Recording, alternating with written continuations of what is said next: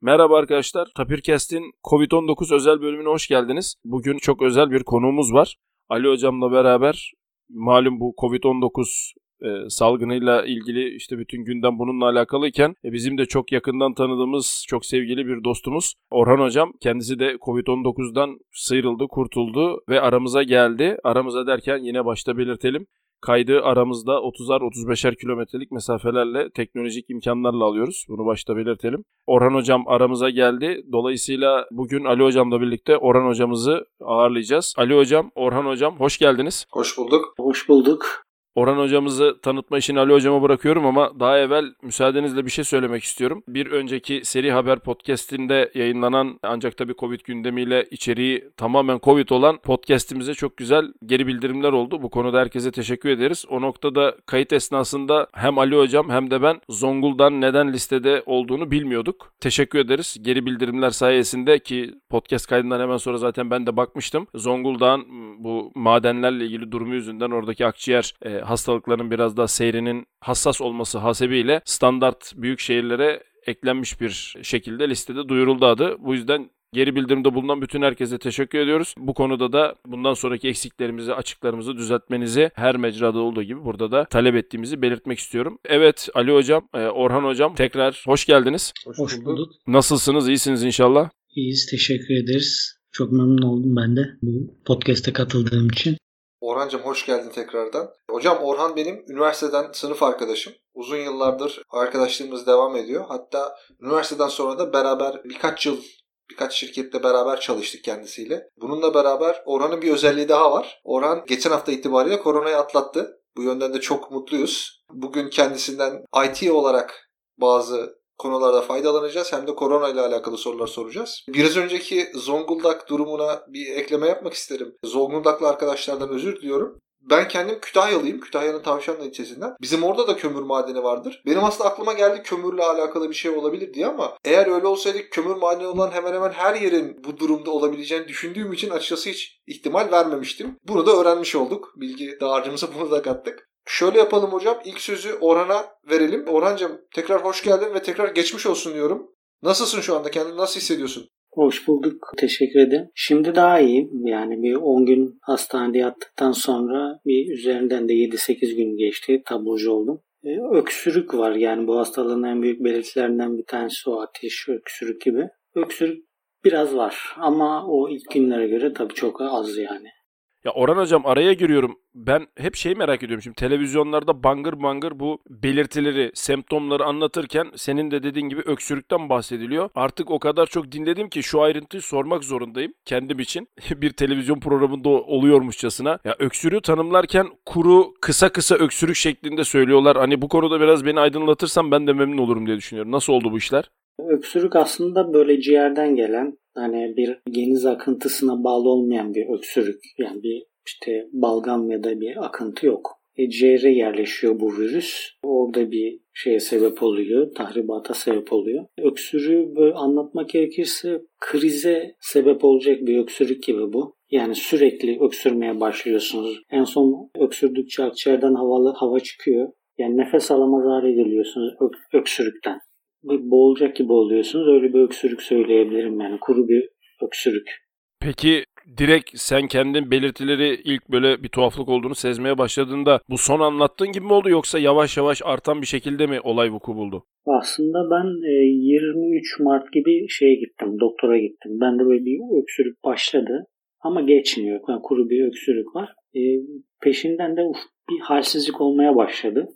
Kulak kulak burun boğaza gittim. Onlar bir ilaç verdiler. Antibiyotik, C vitamini standart bir reçeteler oluyor ya. 5 gün o reçeteyi kullandım ben. 5 günün sonunda halsizlik arttı yani daha çok arttı. Öksürük de artmaya devam etti. Bu sefer tekrar gittim ben kulak burun boğaza. Yani bu artık bu şeyler semptomlar artıyor. Yani daha kötüye gidiyor. Onlar şeyi önerdi yani kulak burun boğazda biz bu kadarını yapabiliyoruz. Göğüs hastalıklarıyla alakalı olabilir dedi. Yani o 15 Mart civarı oluyor değil mi bu olay? 16 Mart'ta oraya gittiğim zaman zaten bu işte şeyler vardı. Salgınla ilgili bayağı bir haber vardı. Ben o 16 Mart'tan önceki ya yani 2 ay boyunca evden işe işten eve gittim. Şirkette mesai vesaire yaptım. Sadece toplu taşıma. İlk ne zaman kaptığını tahmin edebiliyor musun Orhan? Bunu ben halk sağlığı ile konuştum. Covid olduğun zaman, Covid pozitif olduğun zaman halk sağlığı sizi arıyor. Kimlerle temasınız var diye soruyorlar. Onlar ayın 15'inden başlattılar. Yani 15'inden ilk olmuş olabilirsin dediler. Yani hastalığın seyrine bakıldığında sanki 15'i gibi ilk fiziksel temas var gibi duruyor. Öyle mi sende? Evet yani onların hesabı ona göre. Yani 15 Mart'ta sen bunu kaptın. 15 Mart'tan itibaren kimlerle görüştüysen hepsinin şeysini istediler benden listesini. Peki 15 Mart'ta senin gördüğün bir anomali var mı? 15 Mart'ta bir anomali yoktu açıkçası. Çok hafif bir öksürüğüm vardı. Yani o sadece o. Ama yılın bu dönemlerinde bende öksürük oluyor alerjiden kaynaklanan. E, onun dışında bir şey yoktu. Bu işte hastaneye yatış süresini içerisinden oradan 7 gün çıkartıyorlar. Bunun hesabı böyle yapılıyor. O günü şey olarak temas günü olarak kabul ediyorlar. Ama senin ondan önce bir 5 günlük kulak burun boğazdan almış olduğun bir de bir dinlenme var değil mi? Doğru biliyorsam, doğru anladıysam. Evet. Ben işte 16 Mart gibi kulak burun boğaza gittim muayene olmaya. İlaç verdiler bana. Bir hafta kadar işte 5 gün kadar ilacı kullandım. Artık bu katlanılmaz bir hale dönüşünce 23 Mart'ta şeye gittim. Göğüs hastalıklarına gittim.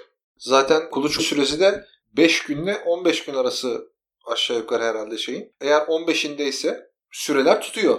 23 Mart'ı yani hastaneye Covid tanısının koyduğu koyulduğu günü referans olarak kabul ediyorlar. Oradan geriye doğru 7 gün çıkartıyorlar. O da 15-16'sına denk geliyor. Halk sağlığının hesabına göre ayın 15'i evet ben bu virüsü kaptım. Ondan itibaren de birilerine bulaştırmış olabilirim. Peki Orhan ilk bu tanı konulduktan sonra süreç nasıl ilerledi? Seni hemen karantinaya mı aldılar? Ne tarz tedaviler uygulandı? Nasıl hissettin kendini? Biraz bize anlatabilir misin? Şimdi bu 16 Mart ile 23 Mart'ın arasında belli bir süre geçiyor nihayetinde. Orada Sağlık Bakanlığı'nın aldığı bir sürü karar var. E, hastanelerde işte refakatçi kalmayacak, ziyaretçi sayısı bir kişiyle sınırlanacak falan gibi şeyler var. Ben 23 Mart günü e, göğüs hastalıklarına gittim. Orada e, bana söyledikleri ilk yani sonuçta ilk muayenede yani bu aylarda evet bu soğuk algınlığı işte zatürreye benzer şeyler olabiliyor hastalıklar. Önce bir şey akciğer tomografisi çekip bunu bir netleştirelim dediler. O zamana kadar hastanede tabii maskeli cerrahi maske kullanan doktorlar, sağlık çalışanları falan var. Bir süre acilde yattıktan sonra radyolojiye götürdüler beni.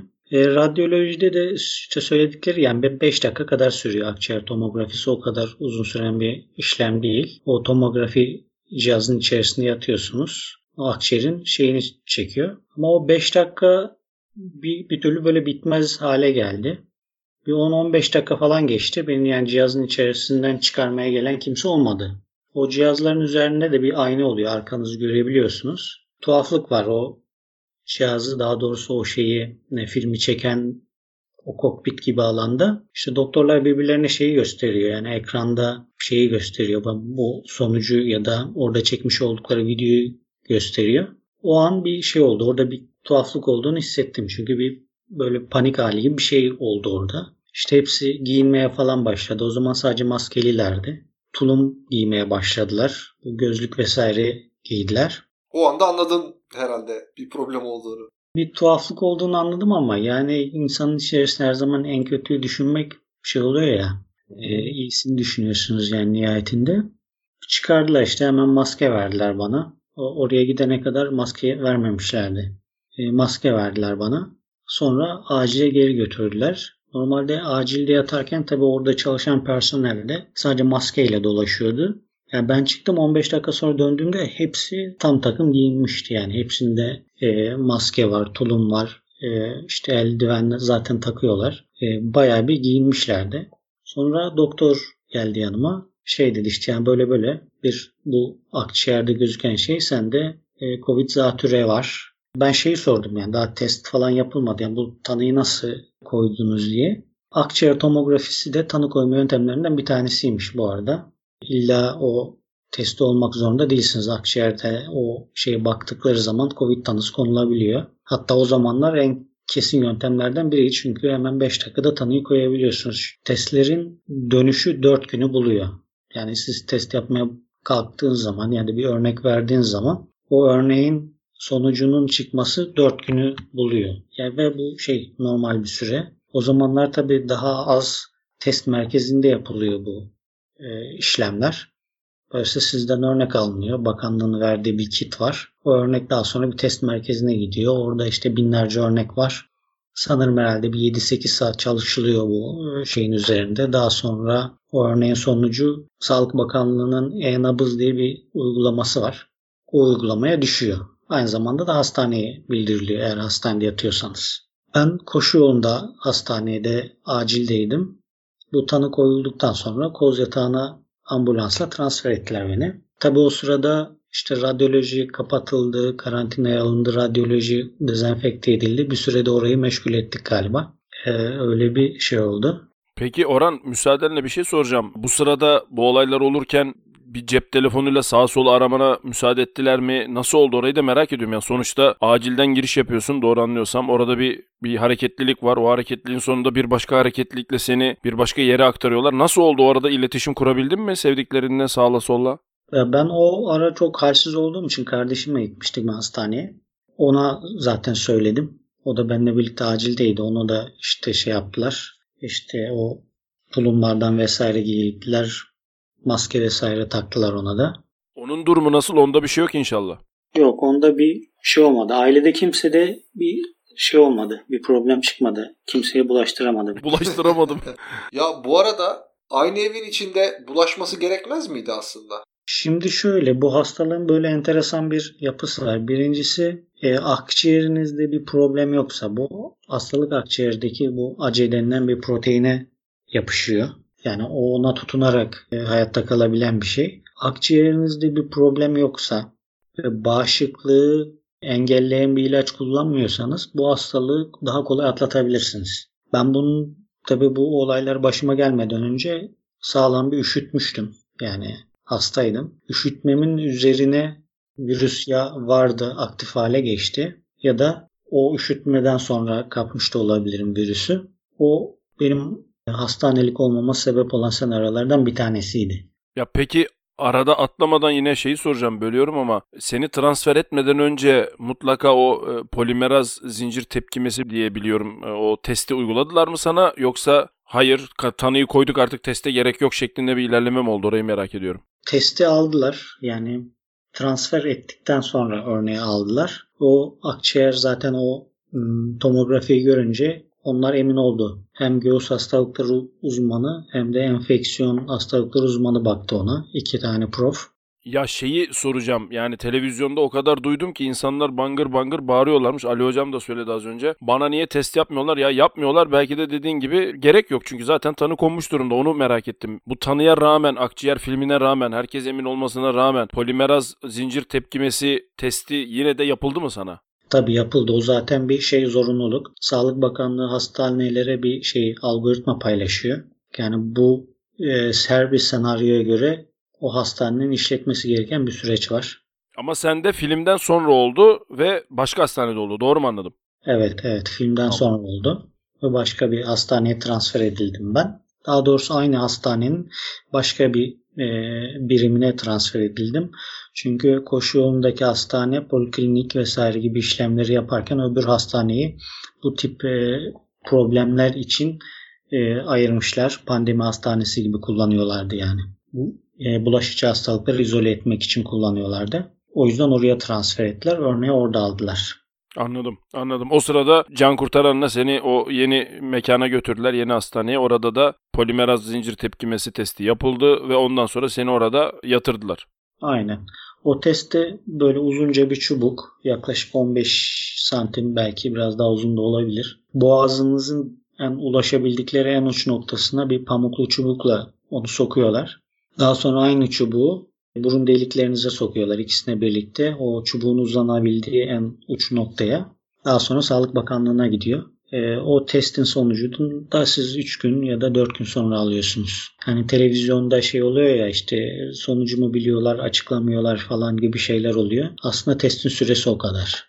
Bir herhalde kültür ortamına koyuyorlarmış. Oradaki şeyi çoğaltıp e, ancak tespit edebiliyorlarmış. Yani hani keyiflerinden 3 gün değil.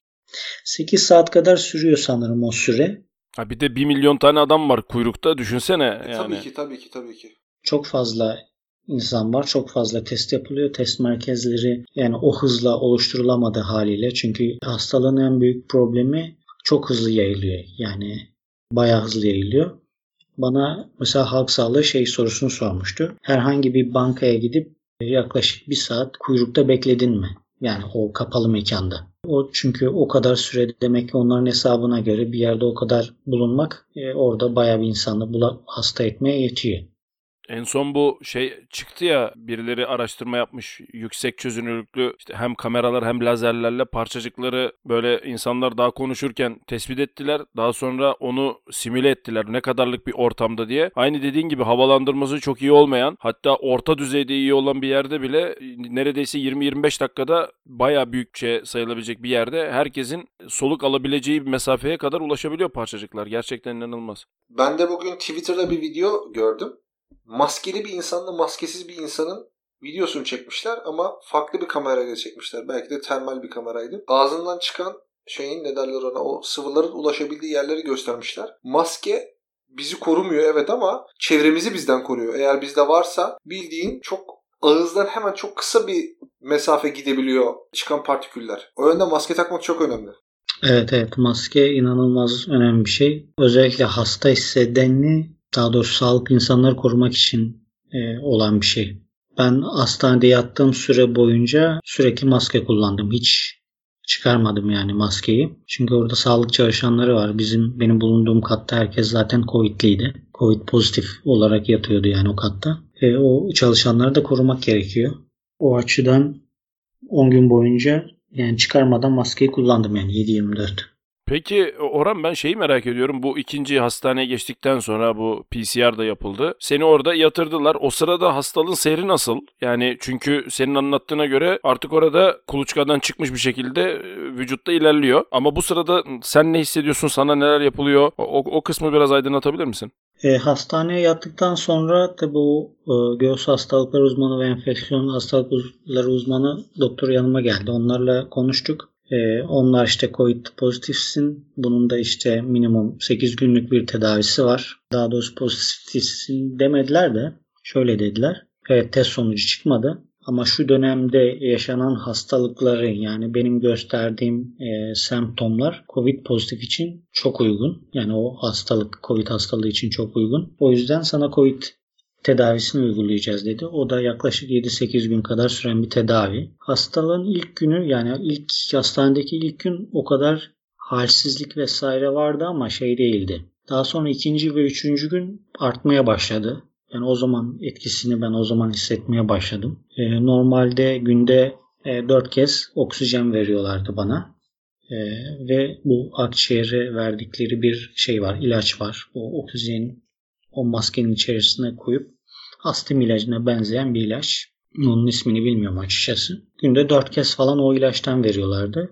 Ama o onu verdikten sonra bir yandan da şeyi kontrol ediyorlar. Kandaki oksijen oranını. Evet, saturasyon, oksijen saturasyonu. S- SPO2 Evet, evet, olması evet. lazım değil mi? Evet. Ee, onu vermelerine rağmen o oksijen oranı gittikçe düşüyor. Ee, benim halsizliğim artmaya başladı. Ee, öksürük çok artmaya başladı. Böyle işte nefesi kesen yani e, bütün ciğerinizdeki oksijeni boşaltıyorsunuz. Yeni nefes alamıyorsunuz. Üstüne öksürmeniz gerekiyor yine. Ya bu arada yine Orhan araya gireceğim. Onu söylemediysek tekrar edelim. Televizyonda yine bangır bangır bağırıyorlar. Orhan hocam yaşını söylememde bir mahsuru yoksa yani 30 35 band civarında. Şimdi e, bu bandı düşündüğümüzde yaşadıklarının insanlara aktarılması bence çok önemli. Çünkü o hep söz edilen risk grubunun dışında bir konuğumuz var burada. Tekrar vurgulamak istiyorum. Pardon hocam böldüm. Evet yani bu, bu buradaki e, yani ben gencim bana bulaşmaz diye bir şey yok. Yani 3 yaşın üzerinde herkese bulaşıyor. Herkes hasta olabiliyor yani. E, o yüzden çok önlem almak gerekiyor. O nefes alamadığınız zamanlar geldiğinde poşetle boğuyorlarmış gibi düşünebilirsiniz yani onu e, hayalinizde canlandırmanız için. Bu bayağı bir önlem almak için yeterli bir şey yani. Sen şeyi söylediğinde SPO2 tabi belki tanıdıkları mutlaka olanlar vardır, bilenler bilirler. Özellikle yaşlılarda, özellikle bayağı ileri yaşlarda yani onu da işte ikiye ayırıyorlar. En önemli ölçeklerden bir tanesi bu değil mi? O parmağa bağlanan oksijen saturasyon seviyesini ölçen. Ben birkaçına şahit olmuştum bunların. Yani oradaki seviye sağlıklı bir insanda 95 hatta şöyle derin nefes alınca ben de denedim. 98-99 oluyor eğer çok hassas alet. Dediğin gibi oradaki sayı eğer yüzde yanlış bilmiyorsam yaş grubuyla da alakalı 80'in altına düştüğünde önemli bir problem var demektir. Sendeki sayıları bilmiyorum ama yani insanlar o sayıyı şey görüyorlarsa aldatıcı bir sayı olabilir o. %80'in altı gerçekten çok büyük sıkıntı. Dediği gibi halsizliğe yol açıyor. Vücutta başka semptomlara yol açıyor. Başka problemlere yol açıyor. Senin tarifine göre de o sayı bayağı bir düşmüş anladığım kadarıyla. Benimki de 90'ın altına düştü yani 86'ları falan gördük. Yani o, Evet, o değerlere düştü. Ee, ama yoğun bakıma alınacak kadar düşmedi ee, herhalde. Çünkü yoğun bakıma girmedim. Veya bir makineye bağlanmadım açıkçası. Ama o değer bayağı düştü. Daha o düştükten sonra bu sefer şeye geçtiler. O burundan hortum sokularak takılan oksijen şeyleri var. İki burun deliğinize koyuyorsunuz onu. Bu sefer 7-24 ondan vermeye başladılar. E, Onu sürekli takıyorsun. Yani onunla yatıyorsun, onunla kalkıyorsun. Ve sadece yemek yerken çıkartıyordum ben onu. Onunla 2-3 gün kadar öyle yattım yani o bunda plastikle vesaireyle.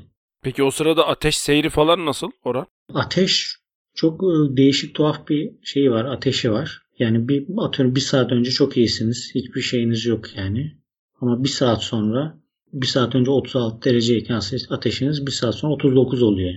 Böyle değişik bir şeysi var. Öyle olunca da hemen ateş düşürücü başlıyorlar. Çok e, nasıl diyeyim e, düzensiz bir şeysi var. Zaten hastalığın tarifinde de şey deniyor. Dirençli bir ateşi var deniyor. Yani düşürmesi biraz meşakkatli. Çok e, aniden yükseliyor. Oradan aşağı inmesi de biraz vakit alıyor o ilaçlarla vesairelerle. Peki o sırada serum bağlı mı yoksa aradan bağlıyorlar nasıl oluyor? O tabi sürekli var. C vitamin düzenli veriyorlar. İzotenik sıvıyı veriyorlar. İşte antibiyotikler var. Onları veriyorlar. Serumların üzerine okuyamadım ama bunun dışında verdikleri şey ilaçlar var. Bir tanesi şey için da ilaçları da söyleyebilirim. Not almıştım ben onları. diye bir ilaç var. Bu antibiyotik için kullanılıyor. Yine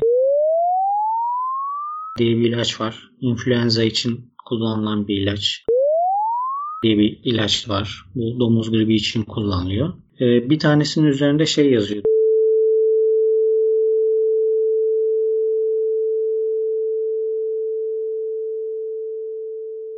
Bu hani televizyonlarda birkaç ülkenin paylaştığı ilaçlar var. Bu Fransız ilaçlarından bir tanesi. Sıtma için kullanılıyor bu ilaç. Sıtma e, mikrobu için. E, bu astım ilacına benzeyen e, ilaç verdiler. Bunları düzenli olarak alıyorsunuz günde iki kere. E, izotonik sıvı veriyorlar. Sıvı düştüğü için antibiyotik veriyorlar. C vitamini veriyorlar. Böyle bir şey var. İlaç grubu var. Onlarla bir 10 gün geçirdik. Ya toplamda hastanede 10 gün mü geçirdin? Evet. Peki hastanedeki gidişat nasıldı? İyi baktılar mı sana? E, hastanede bir defa sağlık çalışanları çok dikkatliydi yani. Hepsi bir defa tulumla geziyor. Hiçbirini ben maskesiz, tulumsuz, gözlüksüz görmedim. Onun daha sonra sizin senin odana girdiklerinde bir kıyafet daha giyiyorlar. Maskenin üzerine tekrar ayrı bir maske takıyorlar. Eldiven kullanıyorlar. E, o konuda şeydi. Onların elinden de aslında bu tedavi, bu reçeteyi uygulamaktan başka bir şey gelmiyordu açıkçası. Ama çok dikkatliydiler. Bu da işin bayağı bir ciddi olduğunu bana hissettirdi açıkçası. Yani çünkü hiçbiri o süreci atlamadı. Yani her zaman tam takım geliyorlardı. Her zaman sadece benim odada kullanılacak olan şeyler orada bırakılıyor. Ve öyle giriş çıkış yapıyorlardı. Kesinlikle odadan dışarıya çıkma gibi bir şeyin yok. Kapıyı açmayacaksın diyorlardı bana. Eğer bir şey olursa bizi çağıracaksın. Yani kafamı uzatayım kapıdan bir şey isteyeyim diye bir şeyiniz yok. Öyle bir şey yok yani. Bayağı dikkatlilerdi o konuda. Bayağı da yardımcı oldular açıkçası. Odada tektin değil mi Orhan o sırada? Evet katta bütün odalarda birer kişi vardı. Cep telefonunu falan veriyorlar mı o sırada? E, cep telefonu veriyorlar. E, onu kurcalayabiliyorsunuz. Diğer hastalarla alakalı şeyler de sordum yani katta ama hiçbirine şey cevap vermediler. Kimsenin durumuyla alakalı bir şey de söylemediler. Bugün e, bir dışarı çıkmak zorunda kaldım. Maske taktım. Bir saat falan dışarıda kaldım aşağı yukarı. O maske beni mahvetti. Yani o gerçekten sağlık çalışanlarına Allah kolaylık versin. Maske üstüne maske takıyorlarmış adamlar. Ve yani artık tulumu şuyu buyu derken gerçekten çok büyük zorluk. Şöyle söyleyeyim yani o kadar e, iyi giyiniyorlardı ki bana bakan bir tane mi hemşire var yoksa 10 tane mi hemşire var anlamak çok güç yani. Çünkü herkes aynı şekilde geliyor içeriye. Bayağı onlar da şey emniyetlerini alıyorlar. Çünkü Çok güzel. çok aşırı bulaşıcı bir şey ve hastalığı yayan kişiler genelde gençler. Yani bana bir şey olmaz nasıl olsa gençler çok kolay atlatıyor diyor. İstediği gibi toplu toplanıyorlar, istedikleri yerlere gidiyorlar ama inanılmaz bir bulaştırıcı potansiyelleri var. Her yerde bulaştırıyorlar aslında. Bu okulların tatil edilmesi, üniversitelerin tatil edilmesi bunu yayılmayı engellemiş olabilir açıkçası. Evet bence çok yerinde kararlar bunlar. Tekrardan ben bütün sağlık çalışanlarımıza teşekkür etmek istiyorum. Var olsunlar. Allah hepsinden razı olsun. Bu arada yayında biz de hemen duyurusunu yapalım. Biz de kendimize katkıda bulunabilmek için 3 boyutlu yazıcımızdan siperlikleri bastık. Tanıdığımız hekimlerimize gönderdik. İnşallah katkımız olabilir. İhtiyacı olan varsa bizimle iletişime geçebilirse elimizden geldiğince onlar için de 3 boyutlu yazıcımızda siperlik basabiliriz. Her podcast kaydının sonunda hem YouTube kanalımızda hem de Twitter hesabında Ali Hocam'ın bahsettiği bize ulaşmak için bağlantılar var. Dediğimiz gibi mutlak surette bize ulaşın. Elimizden ne geliyorsa karınca kararınca tapir olarak bir şeyler yapmak isteriz biz de. Ee, Orhan Hocam ben şeyi de sormak istiyorum bu, bu sırada. 10 gün dedin artık 9. gün sonunda yani 10. gün artık çıkmaya yakın. Ne zaman çıktın bilmiyorum ama nasıl bir hissiyat oldu yani artık iyileştiğini hissediyor muydun yoksa böyle birden bıçak kesiği gibi mi oldu? Nasıl oldu o?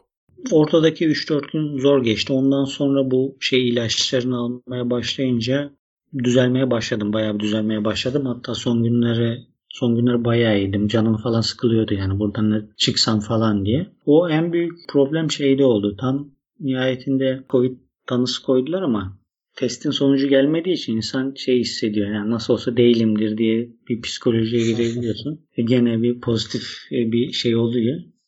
Ee, o uygulamayı tabii e-nabız uygulamasına açıyorum. Yani sürekli bakıyorum. 5 dakikada bir ne çıktı falan diye. Acaba bir şey çıktı mı yeni bir şey diye. Orada şeyi görünce Covid pozitif yazıyor yanında.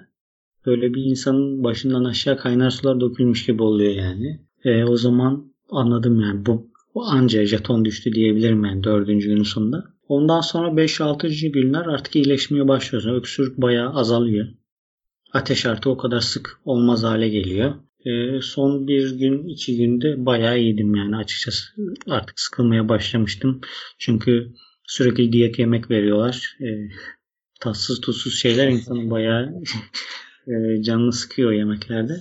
Başka bir hastalığın var mı diye de ona da bakıyorlar. Eğer aynı işte o hastalığın saldırdığı proteinlere saldıran başka bir hastalığınız varsa o da onların takip ettiği şeylerden bir tanesi. Zaten herhalde ölümlerin e, büyük kısmı yalnızca e, koronadan değil, koronayla beraber farklı hastalıkları olanların bir birleşimi herhalde değil mi? Evet tabii şey de çok var. Örneğin kalp hastalarında çok var. Yeni ameliyat olanlar zaten kalp hastalarında gene vefat sebeplerinden önemli bir kriterlerden bir tanesi griptir. Çoğu evet. aslında grip gibi şeyler. Bizde hani şey kavramı vardır. Yani adam hastanede kalp hastası olmuştur ama yani 50-60 kişi birden onu ziyaret etmeye girer ya. Evet. O yüzden grip ve bu, bu tip bulaşıcı hastalıklardan hakikaten e, canı yanan çok insan var. Bugün haberlerde vardı. Korona olmuş bir aileyi başka bir aile ziyarete gitmiş. Evet. Yani çok güzel. ne kadar naif bir toplum olduğumuzu Hatır şinas. Hatır şinas evet ama yani hani gitmememiz gerekiyor. Tabii ki o insanları seviyoruz sevdiğimizi göstermek için illa da fiziksel olarak gidip yanlarına sarılıp öpmemiz gerekmiyor. Halkımızın bu konularda mutlaka bilinçlenmesi gerekiyor. Benim ama merak ettiğim bir konu var Orhan. Yani hani Allah göstermesin. Eğer tedavi olmasaydın sence nasıl seyrederdi hastalık? Yani hiç tedavi olmadan bundan acaba kurtulunabilir mi? Yok yani en kötü ihtimalle zaten e, Covid olmasa bile zatürreye dönüşüyor ya bu. E, onun da bir hastaneye gitmeden tedavisi yok. Yani hastaneye gitmek zorundaydım yani. Bu e, yaşanıp geçecek bir şey değildi açıkçası. Tabii ciğerler suyla doluyor diyorlar ya yani o işte virüsün yaratmış olduğu etkiyi vücut savaşırken birden savunma mekanizması vücudun kendisine engel oluşturuyor. Öyle açıkladılar televizyonda. Dediği gibi yani zatüre bu sefer o ciğerlerin o baskısı tahmin ediyorum seni mutlaka hastaneye götürmeye itiyordur. Ya bunu sormamdaki temel sebep şu. Şimdi herkesin aklında bu soru var. Ya acaba bende korona var mı? Şimdi zaten hani hep e, yakalananlar söylüyorlar. Hani olursa anlarsınız. Evet aynen öyle bir şey. Yani bu daha doğrusu belki vardır. Çok hızlı atlatmış da olabilirsiniz. Çünkü herkes de aynı etkiyi göstermiyor bu. Ee, belki birkaç gün halsizlik vesaire olmuştur ama atlatmışsınızdır. Yani bünye iyidir. Akciğerinizde bir problem yoktur. Şeyiniz bağışıklığınız iyi. Kendinize bakıyorsunuzdur. Dolayısıyla hemen atlatırsınız yani. Orada bir sıkıntı yok. Ama bu sırada millete bulaştırıyor olabilirsin tabii. Tabii evet. Yani en büyük problem o. Ama hastanelik olduğunuz zaman yani ben hakikaten ciddi seviyede bu hastalıktan muzdarip miyim? Evet onu muhtemelen o soruyu sorduğunuz kişiye hastaneden soruyor olursunuz yani o şeydir. Yani hastaneye gitmeye itiyor sizi yani onun hissediyorsunuz yani bu şey evde geçmez o hissiyat var. Peki bu taburcu olma süreci nasıl oldu? Hangi evrede taburcu oldun? Ne oldu da seni taburcu ettiler? Yani iyileşme, iyileştiğini gösteren şey neydi? Ya ben ekleyeyim. Direkt Orhan tamam şimdi taburcu oluyorsun deniyor mu yoksa başka şeyler de yapıyorlar mı? Sonuçta sıkıntılı bir hastalık. Ee, tabii biz bu orada hastanede yaparken birçok tetkik yapılıyor. Kan sayımı vesaire gibi enfeksiyon oranına, CRP vesaireye bakıyorlar. Bu hastalığın tedavisi işte 8 gün 10 günlük bir tedavi süreci var. O süreç bittiğinde zaten hakikaten de semptomlar ortadan kalktı. Yani ilk gün bana söylemişlerdi zaten. 7-8 günlük bunun bir tedavi süreci var. Uygulanan standart bir süreç. Bunu uygulayacağız sana. Yani şu an senin Covid sonucun negatif bile gelse bunu uygulamamız gerekiyor. Çünkü o testlerde çok yani %100 doğruyu vermiyor olabilir. O tedavi bittiğinde aslında ben, benden bütün o semptomların hepsi ortadan kayboldu. Tedavinin bitiminden sonra ama şey bitmiyor. E, yapmanız gereken şeyler bitmiyor. Birincisi bir 10 gün kadar bir yine karantinada bulunmanız gerekiyor. E, ve bu süreçte iki kez daha test yapılıyor size. Hangi testler onlar oran? Yine PCR mı? Evet. Aynen o testi yapıyorlar. Benim ilk testin sonucu negatif çıktı. Diğerini de bu pazartesi günü oldum. E, onun da sonucunu e, bekliyoruz. Yani belki yarın açıklanır. O da negatif çıkınca evet tedavi olmuş oluyorsunuz. Bu arada tabii bir de şey var. Yoğun bakımda çok ciddi durumda olan hastalar var. Tedavi olup üzerinden 14 gün e, geçip ve iki testi de yani son iki testi negatif çıkan COVID hastalarından plazma alınıyor. O plazmadaki antikorlar kullanılarak e, bir, bir tür herhalde tedavi uygulanıyor. Plazma tedavisi. E, ben de birkaç kişiyle irtibata geçtim. E, ama henüz 14 günümü doldurmadığım için plazma veremiyorum. Hatta işte sosyal medyada da görebilirsiniz sanırım Ercüment Hoca'nın bir şeyi var. Evet ekibi çalışıyor şu an. Evet bu işi yapıyorlar. Onlar da sanırım bir hafta ya da 10 gün sonra plazma toplayacaklar ya da bununla alakalı bir şey yapacaklar. Tabi bunun bir de kanuni süreci vesairesi oluyor. Yani bağış vesaire.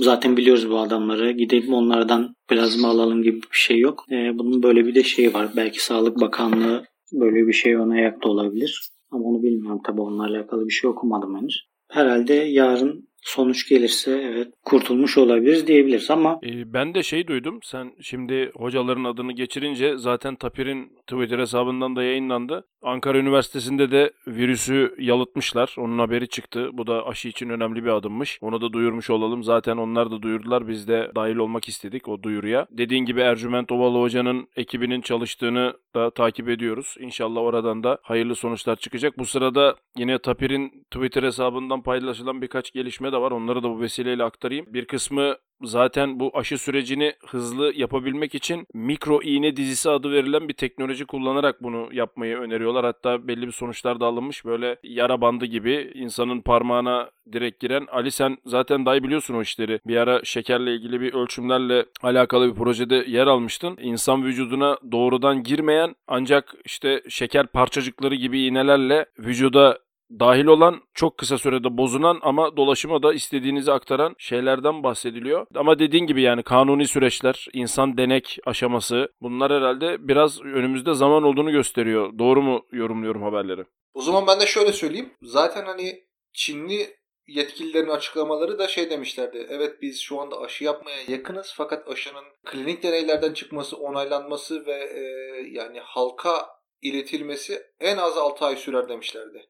Bu uzun ve meşakkatli bir süreç. Aslında benim Orhan'a bir merak ettiğim bir soru daha var sormak istediğim. Orhan bu süreçte hastaneye herhangi bir ücret ödedin mi? Yok bir ücret ödemedim. Yani ilk günden yani hastaneye yatışından şu an yaptığın testlere kadar hiçbir ücret ödemedin. Bir ücret ödemedim. Zaten e, Sağlık Bakanı'nın da açıklamaları var. Acilden alıp ve yatışınızda yapılmışsa e, ücret ödemiyorsunuz. Öyle bir durum var. Ama tabii bu konunun çok istisnası var. Yani herkes ücretsiz tedavi olacak mı onu bilemiyorum ama benden bir ücret alınmadı. Neyse o zaman büyük geçmiş olsun diyelim Orhan'a. Çok büyük geçmiş Bu olsun Orhancığım. Koronanın bir de bizim sektörümüzle alakalı özellikle IT sektörüyle alakalı yansımalarını soralım diyorum hocam. Valla birçok şirket buna haz- hazır hazırlıksız yakalandı. Ee, çünkü işte remote çalışma, uzaktan çalışma vesaire gibi şeyler var. Ee, bizim şirkette çok hazırlıklıydı diyemem açıkçası. Birincisi uzaktan ya da evden çalışmak e, bir disiplin istiyor. Evde çalışma masası vesairesi her şeyinizin hazır olması gerekiyor. İyi bir internet bağlantısının olması gerekiyor. Bütün sistemlerin uygun güvenlik kurallarıyla dışarıya açılması gerekiyor falan gibi birçok şey var. Burada bir sürü şirket şeyde kaldı yani. Sınıfta kaldı diyebilirim. Ve bununla alakalı. Daha böyle startup tipi, tipi ya da bu tip şeyleri uluslararası şirketler açıkçası burada bayağı başarılıydı. Ee, mesela Huawei bayağı iyi. Yurt dışından gelen daha doğrusu yurt dışına gelen giden şeyleri kestiler. Yurt dışından gelen varsa daha bu işler başlamadan karantinaya aldılar. Yani daha pandemi bile eee, ortaya atılmadan önce Huawei 14 gün karantina yapıyordu mesela. Yurt dışına e, gönderdikleri ya da yurt dışından gelenler için. Bu, o şirketler biraz daha avantajlı ama biz nihayetinde Akdeniz kültürü biraz daha iş yumurta kapıya dayanınca e, bir şeyler yapıyoruz. Orada biraz şey e, sınıfta kaldı diye düşünüyorum birçok şirket. Bayağı Bir aslında e, bizim yaptığımız şey olarak bizim yaptığımız iş çok rahat. Yani evden vesaire yapılabiliyor ama bizim düşünmediğimiz bir sürü insan var. Bankalarda çalışan insanlar var. Günlük hayatın devam etmesi için kargo şirketlerinde işte postanelerde vesaire çalışan insanlar var. Onların hiç böyle bir şansı yok. Ya ben bu arada bir şey soracağım. Şimdi iki şey sorayım aslında. Onu mutlaka da başta da sormak lazımdı. Ancak tabii konu Covid olunca o şimdiye kaldı. Planlamıştık aslında onu. Ee, Orhan iki şey rica edeceğim. Birincisi sen kendin IT alanında çalışıyorsun ama daha somut ne yaptığını bize de anlatırsan hem dinleyicilerimiz de faydalanır. Bu birinci sorum. İkinci sorum daha bu gündemle alakalı. Şimdi galiba Sağlık Bakanlığı da açıklama yaptı birkaç gün önce. Yine orada da bir Zonguldak vakası yaşamayalım diye çok temkinliyim. Lütfen yanlışsam düzeltin. Bu e, Tayvan'ın galiba Güney Kore'de yaptı. Belki Çin'de yapmıştır. Mobil uygulamalar üzerinden insanları bir şekilde hani bu noktada salgın türünde inşallah Allah bir daha vermez ama salgın türündeki şeyleri takip edebilmek için bir de bunun mobil ayağı olmalı gibi geliyor bana. Sen ne diyorsun? Bu konuda da yorumlarını istiyorum. Yani önce kendi yaptığın işi böyle biraz bize açıklarsan daha sonra da bu konu bu gündem hakkında ne düşünüyorsun? Ali hocam senin de görüşlerini merak ediyorum. Ben enerji borsasında çalışıyorum. Ee, orada takım lideri olarak çalışıyorum. 12 kişiyle vadeli elektrik piyasasını yazıyoruz şu an. E, temelde yaptığımız iş elektrik fiyatlarını belirliyoruz. Yani günlük olarak değişir elektrik fiyatları. E, bu bir borsa. E, alanlar ve satanlar var. Biz ortada bir fiyat belirliyoruz onlara çeşitli tekniklerle. Bu fiyatta geçerli oluyor artık. Orada da bir ekibimiz var. Onlarla da bu uygulamaları geliştiriyoruz. Avrupa'da üçüncü sanırım ülke oluyoruz biz kendi uygulamasını yazıp e, geliştiren ekip olarak. Böyle bir şeyden bahsedebilirim. Bugün ben duyduğum bir haberi söyleyeyim. Cumhurbaşkanlığının operatörle, operatörlerle alakalı bir projesi var. Risk grubunda olan insanlar için yani operatörler sizin nerede olduğunuzu vesairenizi biliyor. Lokasyonunuz bilgisi vesairesi onlarda var. Özellikle Covid, Covid şüphesi konan insanların e, hareketlerini vesairelerini sanırım inceleyecekleri bir şey var. Bir çalışmaları var, bir projeleri var. E, faydalı olacaktır diye umuyorum. Çünkü bir yandan hayatın devam etmesi gerekiyor ama bir yandan da hastalığın yayılmaması gerekiyor. Bu çok ince bir denge açıkçası. Ona bir şey demek çok zor. Hangisinin doğru hangisinin yanlış olduğunu söylemek çok zor. Çünkü kargonuz gel gelmeyince e, bağırmaya başlayan bir millet iz nihayetinde e, bir saat ya da iki saat geç geldiğinde aynı zamanda da neden sokağa çıkma yasağı uygulanmıyor da diyebiliyoruz. O yüzden bu çok ince bir çizgi. Vallahi çok zor yani bu süreci yönetmek ya da bu sürecin başında olmak çok zor.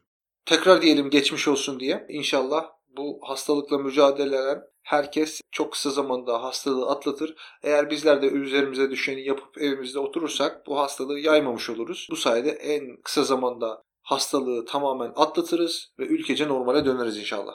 Ee, dışarıda çalışmak zorunda insanlar var, e, sağlık çalışanları var vesaireler var. Ya bizim yapmamız gereken mümkünse evden dışarı çıkmamak. Onları da zor durumda bırakmamak. Çünkü onlar bir sağlık çalışanına bir şey bulaştırdığınız zaman bayağı bir hizmeti aksatmış oluyorsunuz. O yüzden kendimizi değil başkasını biraz düşünmemiz gerekiyor şu an için. Ya ben bir şey söyleyeceğim. Şimdi tabii yerimi bilmiyorum ama bunu Orhan'ın açıklamalarından sonra artık bir görev biliyorum. Şimdi isim vermeden yaşadığım bir olayı söyleyeyim. Bu işler bu kadar sarpa sarmışken, sayılar tuhaf tuhaf, haberler tuhaf tuhaf hal almışken hala bir takım insanlar yani bilmem ne derdindeler. Yani işte yok şurayı yaptıralım, burayı tadilat yaptıralım. Tamam sen yaptırdın. İnsanımız da çok ilginç. Tadilat yaptırılan adam da tadilat yapmak isteyen de buna çok gönüllü. Yani ben bunu anlamakta zorlanıyorum. Orhan kardeşimiz burada açıkça söyledi. Yani evden çıkmayalım mümkünse. Yani o ne ki 10 gün bekleyemiyor değil mi? 15 gün bekleyemiyor ya da neyse işte şu anda bakanlığın açıkladığı ya da devletin açıkladığı sayılara göre bilmiyorum daha ne kadar daha bu kısıtlamalar sürecek. Yani ne olabilir? Ben gerçekten bunu merak ediyorum. Hani insanımızda bu aciliyet algısını oluşturacak şey ne olabilir? Gerçekten merak ediyorum ve buradan ıstirham ediyorum. Lütfen Orhan kardeşimiz bakın çok güzel açıkladı.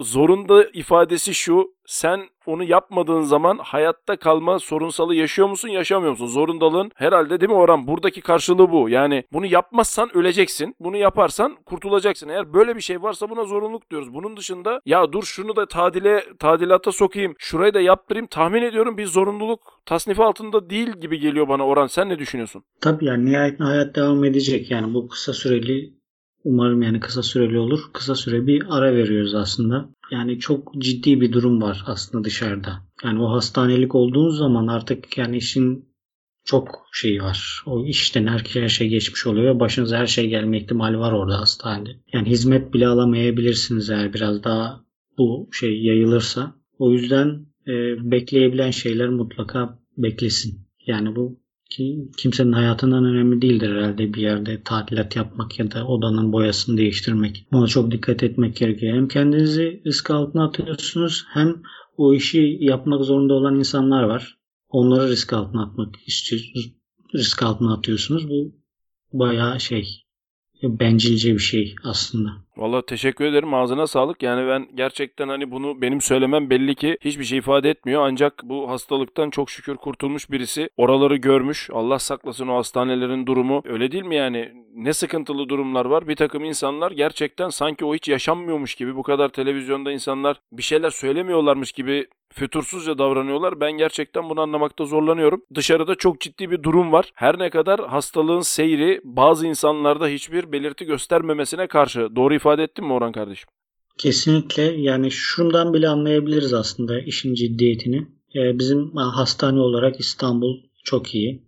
Anadolu'da da iyidir diye düşünüyorum. Şehir hastanelerimiz var. Binlerce yataklı hastanelerimiz var. Ama buna rağmen hem Anadolu yakasında ve hem Avrupa yakasında iki tane büyük alanda e, geçici hastane yapıyorlar. Biri Atatürk Havalimanı'nda, diğeri de Sancaktepe'de bir arazide. Bu belki insanlara biraz şey verebilir yani. Bu kadar şey olmasına rağmen devlet oralara hastane kuruyorsa bu ciddi bir sorun yani. Çok ciddi bir sorun. O yüzden bu basit planları mutlaka ertelesinler. Çok teşekkür ediyorum. Ali Hocam uzunca bir kayıt oldu ancak herkesin tahmin ediyorum aklındaki soruları bizim de güncel olarak zihnimizdeki soruları sürecin içinden çıkmış birine sorma şansımız oldu. Ne diyorsun? Yavaş yavaş toparlayalım mı? Hocam e, gerçekten güzel oldu. Hani böyle haberlerde görüyorduk. Açıkçası ben de Orhan'ın haberini alana kadar etrafımda kimse bu hastalığa yakalanmamıştı. Alınca çok üzüldüm. Bu kadar yakınımızda yani bu biz de olabiliriz. Dikkat etmemiz gerekiyor. Sağ olsun Orhan bizleri çok aydınlattı bu konularda. Orhancığım e, tekrar çok teşekkür ediyorum. Tekrar geçmiş olsun. Ben de çok teşekkür ediyorum yani bu fırsatı verdiğiniz için. Çünkü bu bilgilerin belki iletilmesi gerekiyor yani insanlara.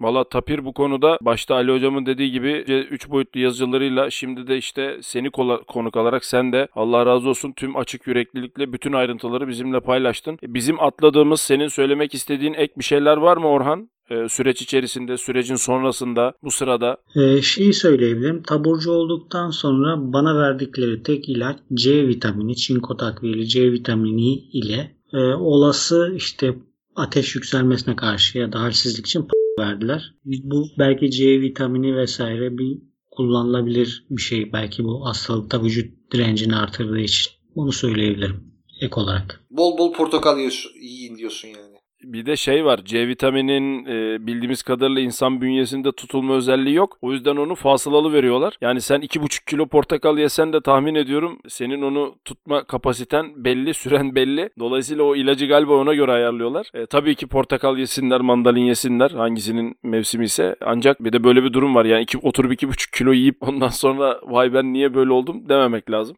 Orancım ağzına sağlık. Tekrar çok teşekkür ediyorum. Ee, Ben çok teşekkür ederim bu fırsatı verdiğiniz için. Çok sağ olasın. Çok faydalı bilgiler olduğunu düşünüyorum. Ali Hocam sana da çok teşekkür ediyorum. Ben teşekkür ederim hocam. Gerçekten güzel bir sohbet oldu. E, Varsa arkadaşlar eklemek istediğiniz bir şey onları da alalım. Onları aldıktan sonra da kapanış konuşmasını yapıp e, herkese veda edeceğiz. Evinizde kalın, sağlıklı kalın arkadaşlar. Ali hocamızın bu temennilerine içtenlikle katılıyorum arkadaşlar. Evde kalıp sağlıkla kalmaya devam ediyoruz inşallah. Tekrar konuklarımıza teşekkür ediyoruz ve Tapirkest'in bir sonraki bölümünde buluşmak üzere herkese sağlıklı mutlu günler diliyorum.